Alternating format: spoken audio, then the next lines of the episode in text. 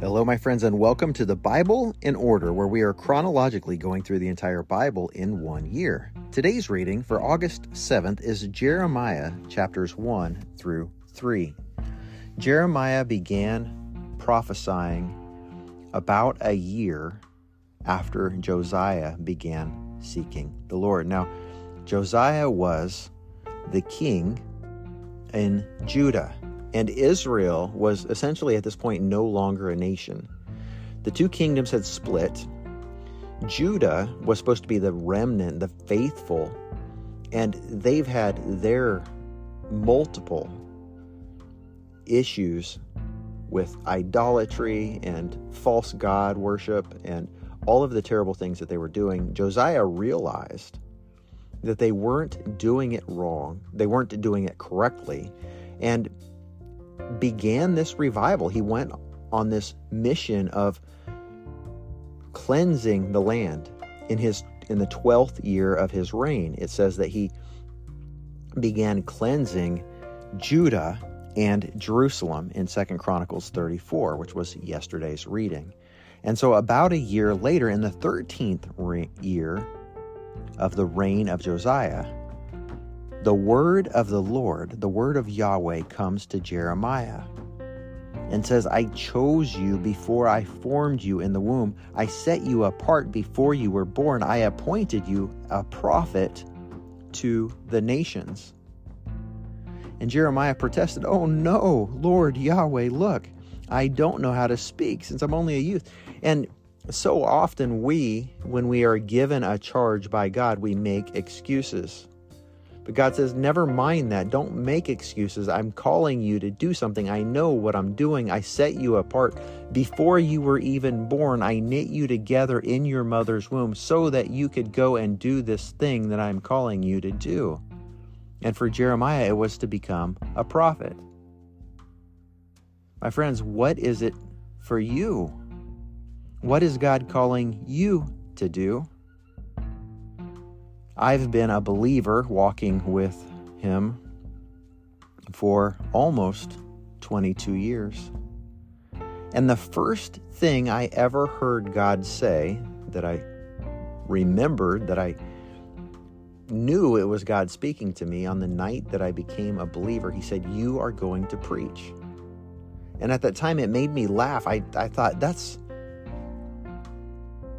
I, I would rather get a root canal because I'm terrified of public speaking. I, I was so concerned with what people thought of me, I was afraid to get up and speak in front of people.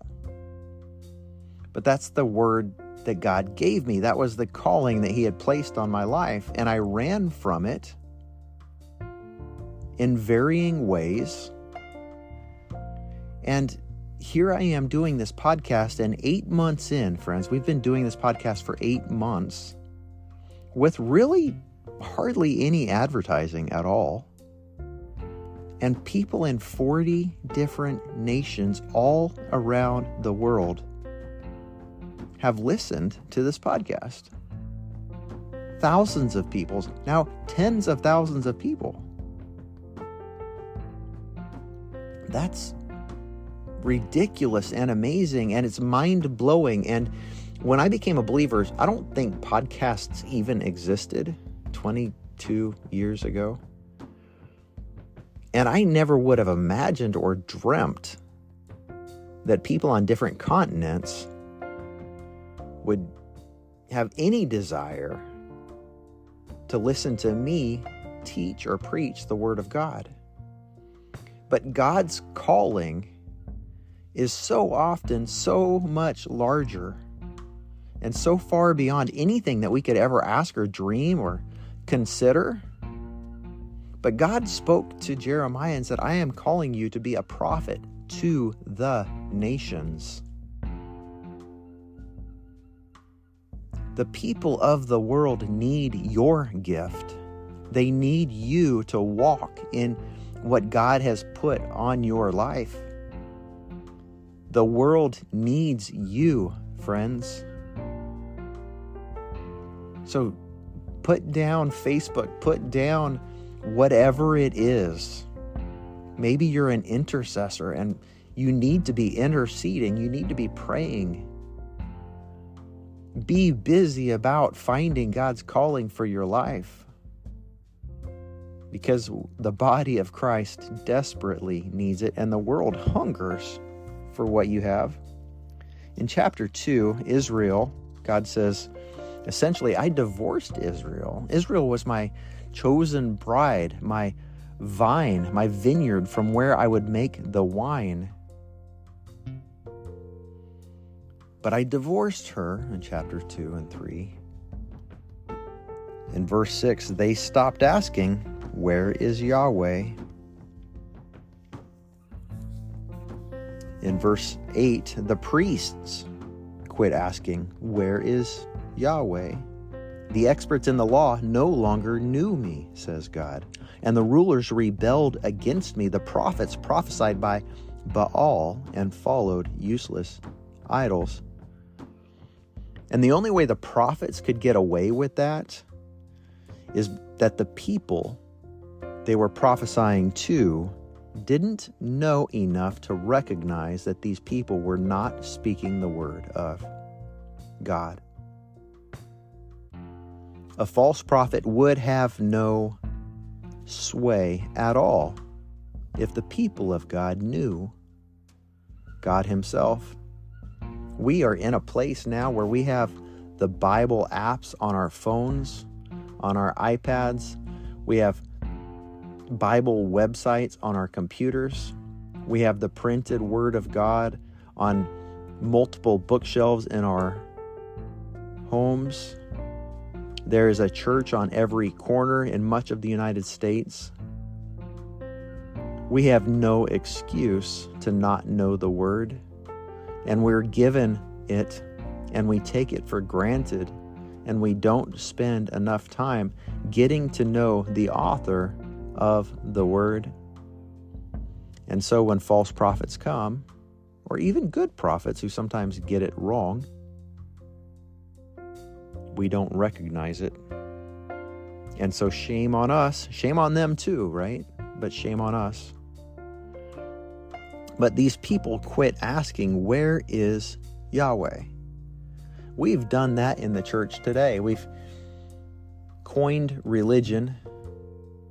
Most of our churches are based on the tradition that was handed down to us that didn't really come out of the Bible, but like many denominations were born, a meeting. People were praying and seeking God for, in some cases, decades or longer. And then God broke through, and a tremendous move of God took place. Some would call it a revival. And then people tried to recreate that. Let's do it again.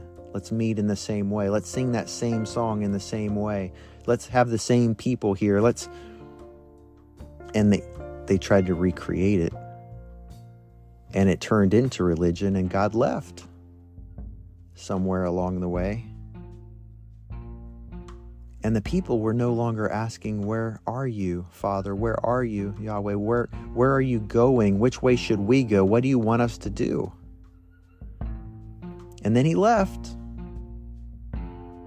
and we didn't even notice to our shame. And verse 11, God says, Has a nation ever exchanged its God? Like, has a child ever exchanged his or her parents? Think of a five year old.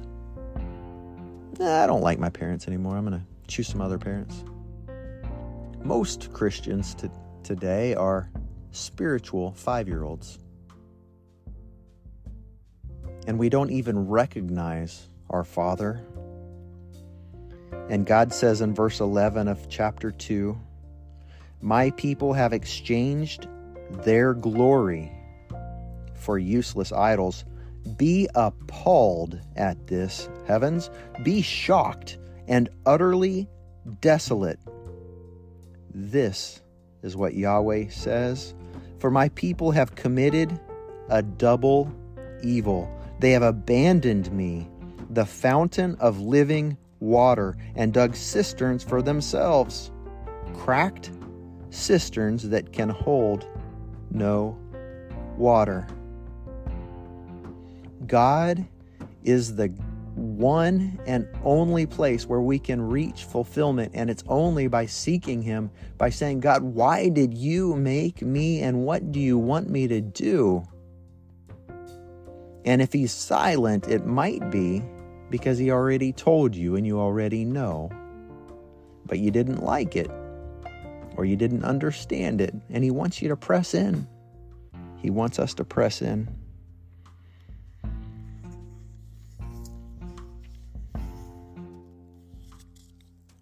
Chapter 3, God says, Return, unfaithful Israel. I will not look on you with anger. I am unfailing in my love. I will not be angry forever. My friends, God is calling us back to relationship with Him. He loves us so much. He loves you so much. He has such great plans for you. If only you would trust Him. And it's when you do that that you'll find the ultimate satisfaction, the ultimate peace, the ultimate joy in Him and through Him and to Him are all things, especially us, the pinnacle of His creation. And my friends, He will bless you so abundantly as you seek Him. So, let's seek Him.